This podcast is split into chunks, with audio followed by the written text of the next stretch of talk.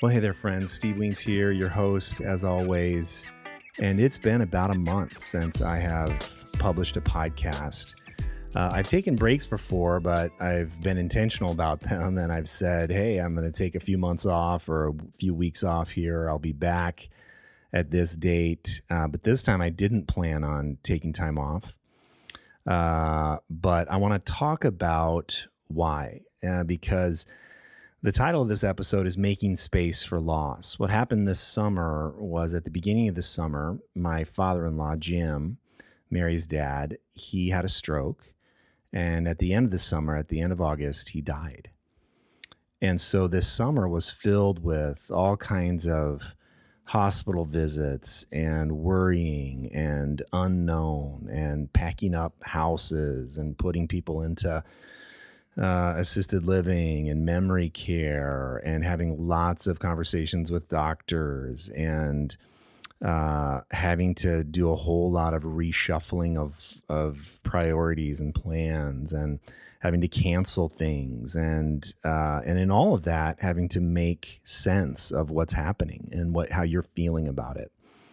And so uh, I came up with I'm sure there's more but I came up with five things that I feel like I am learning about loss, having just gone through this, and I hope that they'll be helpful for you if you're in a season of loss right now. We all go through loss. We don't get to get a pass on that one. Um, at some point in your life, you will be face to face with loss.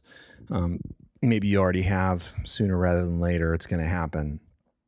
And so, my hope is that this is helpful for you, or if you know someone that is experiencing loss right now, it uh, hopefully it'll help you understand them a little bit more. Uh, maybe if you feel like it's helpful, you can even send this to them. Um, and so I want to dive right in. Having said that, so the first thing I learned is that you need to really be okay with canceling non-essential things, and most things are non-essential. Uh, obviously, well, maybe not obviously, uh, I continued to work my job. I have a full time job. Uh, I continued to feed my kids and things like that. But I canceled a lot of meetings with people that weren't essential. Uh, times that I had set up to hang out with certain people, I had to text them or call them and just say, I do not know uh, when I'm going to be able to get together with you yet. Um, my father in law is in the hospital and it's not looking good. So, can we just put that on hold? Um, I had to, I had some podcast interviews scheduled. I had about five or six that I had to reschedule. I felt uh, embarrassed about that because I don't I don't like how that feels. It feels unprofessional. It feels like someone has carved out time and even it feels like it's just creating more work later because I have to reschedule those. But I just knew that I, I wasn't going to be in the right frame of mind to do the kind of interviews that I like to do. Um, and I just didn't have the space. My wife, Mary, had to spend a whole lot of time either at the hospital or at her parents' house cleaning it out and just doing lots of things. And so, um, you know, we have three kids still, and so I was there. I was uh, there alone with the kids quite a bit, not all the time, but quite a bit. I was also, geez, trying to finish uh, the final edits on a book, and those have deadlines, and so, um, but I needed just to say no to non-essential things. Um, and I think if you're going through loss, one of the things that is sort of surprising, though it shouldn't be, is that life keeps going. You know, like you sort of uh, when when something tragic happens or someone dies or someone is dying, it sort of feels like uh, the whole world should stop and notice and give you space and room, but it keeps chugging on. It kind of feels unfair. Like it's not like people don't aren't compassionate or don't understand when you do cancel something, but even the need to cancel it feels like a kind of effort that you don't know if you have, and you feel sort of surprised that uh, that the world doesn't already know, and that your calendar doesn't doesn't just magically uh, clear itself. Uh, so, but that's number one. You, you, you really need to be okay canceling things. Uh, we didn't make as much, you know, prepared food as we normally do for dinner. Uh, we ate more Jimmy John's and Chipotle than we ever really wanted to or really should have. Um, we anyway, there just was a whole lot of that. So you need to feel okay canceling things and canceling appointments and canceling hangouts and and people usually understand but you need to make sure that you don't feel like you need to make sure to give yourself permission to not have to handle everything because you can't okay that's number one number two when you go through loss with a family uh, you're going to feel resentful even to the person that's suffering um, and this isn't necessarily always, you know, the case. I think um, with sudden tragedies, but if it, but sometimes it can be that way too. But especially when things sort of linger for a while. This this experience was the whole summer. It was um, it was about you know ten or eleven weeks of really rearranging things. And you can do that for you know a day or two a week or two but when it stretches out any much longer than that you just start feeling resentful. You start feeling and you feel terrible about that right? Someone is dying or someone uh, their whole life is turned upside down and you feel inconvenienced because you're not getting the time you need to do something else you could it's very selfish and it is but you're going to feel that way anyway. Uh, and my um, advice is to just notice it without judging it too much. Uh, notice you're feeling resentful. And what I did when I got there, and I did get there quite a, quite a bit this summer, to be honest, is I would find a safe place. Um, and um, my wife is such a safe person and she is my best friend 100%. But she wasn't going to be the safe place for me to talk about how I feel resentful about, right? That's just being smart. So, but I do have a couple of friends that I reached out to and I just said, "Can I just can I admit something I feel terrible about, but I I just have to talk to someone about it. Like I feel resentful at you know, the time that this is taking and the fact that, you know, I have to rearrange my schedule and blah blah blah." And luckily, I have some pretty good friends, and they, you know, they listened and they understood, and they said that was pretty universally true. That that's just what happens, and that is what happens.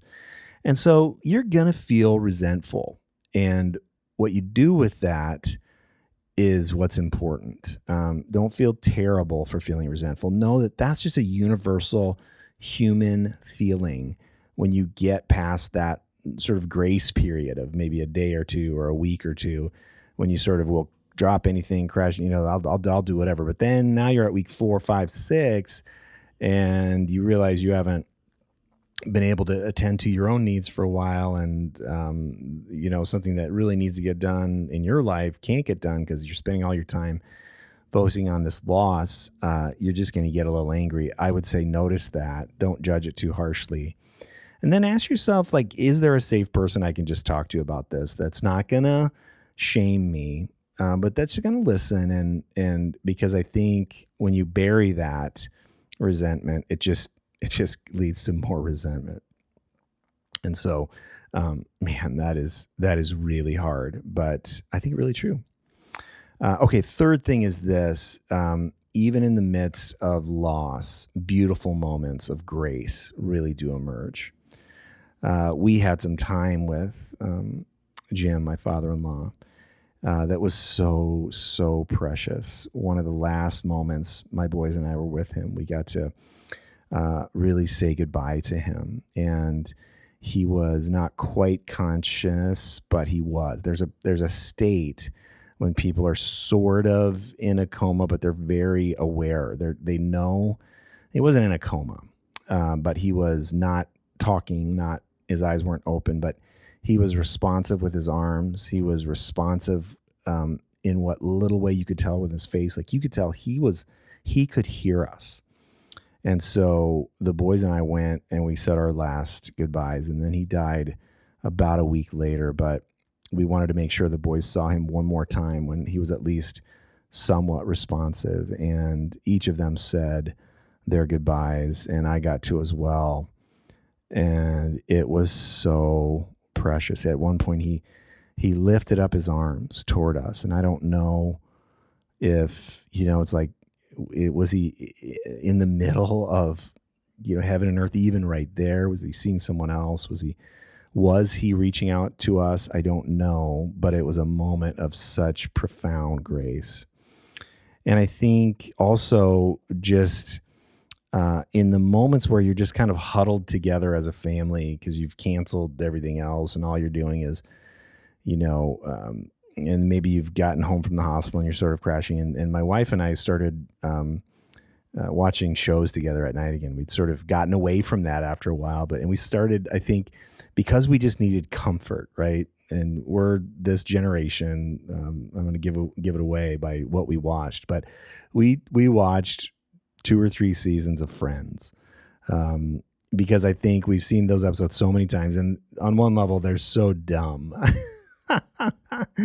but I think we couldn't handle anything real intense. We couldn't handle even anything new that required a, the kind of attentiveness uh, that that you need when you're watching a new show. We needed something just familiar, and so and sometimes we would make a plate of nachos uh, together. Uh, maybe one of us would be sipping a drink, or maybe one of us would eat ice cream, and it was just kind of these sweet little moments of you know, hey, we're just gonna we and we received a kind of comfort in that, and so I think um, even in the midst of loss, even as you're making space for it, beautiful moments of grace really will emerge. And I think it's important to uh, keep your eyes open for for them, but also I think there's something sweet about how God meets us in our loss, and, and, and that when those beautiful moments of grace come, I think like there's a certain sense in which God knows we're so exhausted that we can't we wouldn't pay attention to them. We wouldn't even notice them maybe if they weren't so big that it, they just they're like you can't miss them you know? Like you you don't have to try hard to pay attention to them. You don't have to be super mindful or else you're going to miss them. You you i think when you're in that heightened state of attunement about loss you're also in a heightened state of attunement to see grace. And i think um, that's just going to come. So you don't need to pay you don't need to work hard to pay attention to that. You can just accept then receive those beautiful moments of grace. And you might even feel guilty because you might find yourself laughing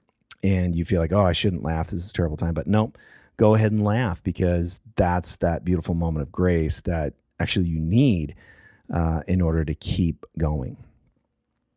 Okay number four you can't put a timetable on how long it will take for you to feel normal like once the person dies. For us it's still pretty recent. I mean he died just about three weeks ago or so.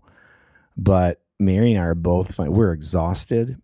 Um, we are both more prone to our vices right now i've noticed. It's really hard to say no to um, you know a bourbon the second bourbon. You know, it's 10 o'clock at night and I really should go to bed, but I just want to relax. Um, and that seems like the only creative, it's not even creative, right? It's uncreative, but uh, it's like it's hard to say no to that.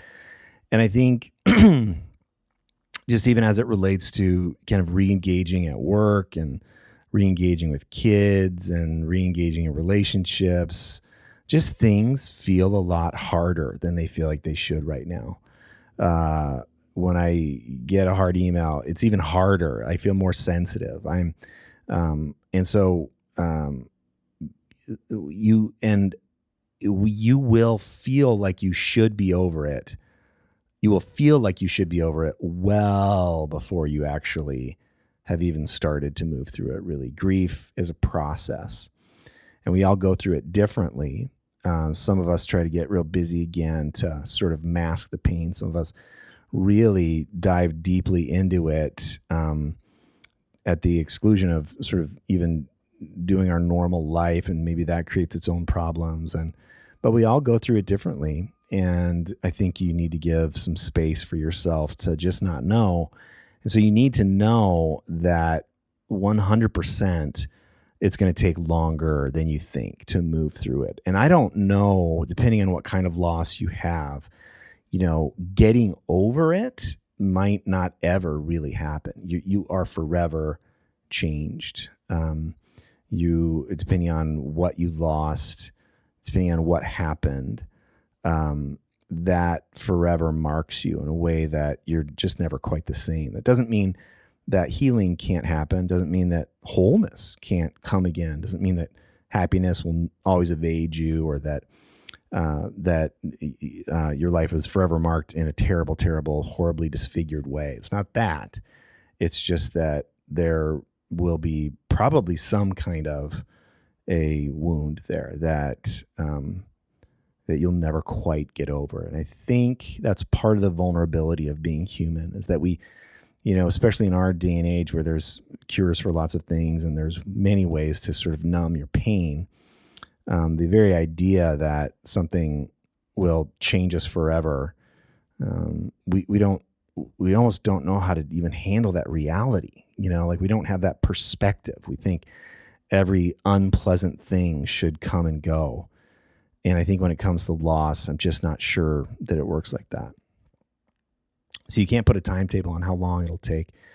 Lastly, I think it's just really important to give yourself lots of grace and give the people that are also going through the loss with you lots of grace. This is not the time to, you know, do a lot of relationship repair. This is not the time to do a lot of confronting. This is not the time to remodel the basement. this is not the time uh, to pick on someone else, someone's, uh, you know, foibles that bug you. Uh, this is the time to have grace for yourself for sure.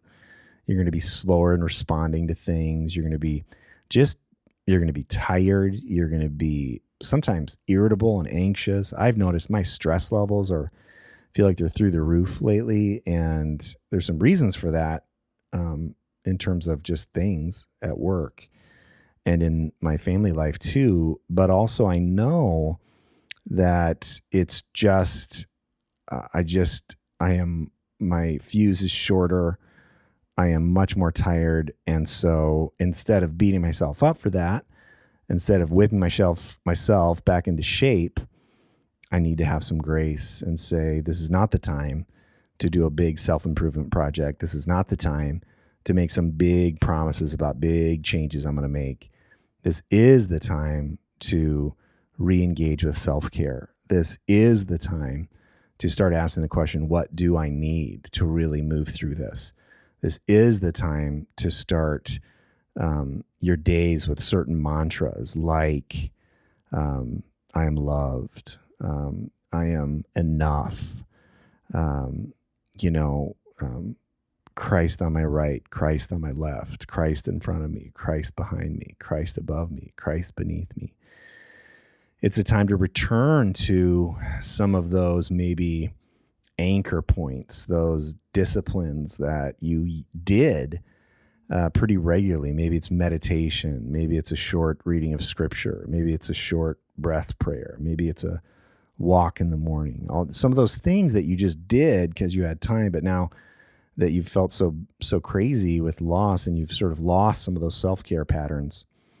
Um, now's the time to sort of again not in a way that that whips yourself back into shape but in a way uh, that actually gives yourself grace. Like giving yourself grace is about not being so hard on yourself for not making it through quicker or for not or for still being tired but it's also cr- like providing environments where you can experience grace like that morning meditation like that quick reading of the Psalms, like that walk in the woods or just down the block, like cuddling with your puppy, which by the way, we got a puppy and it is she is the it's the best thing we've done in so long. People talk about puppies, they're the worst for the first year. You just got to get through that year.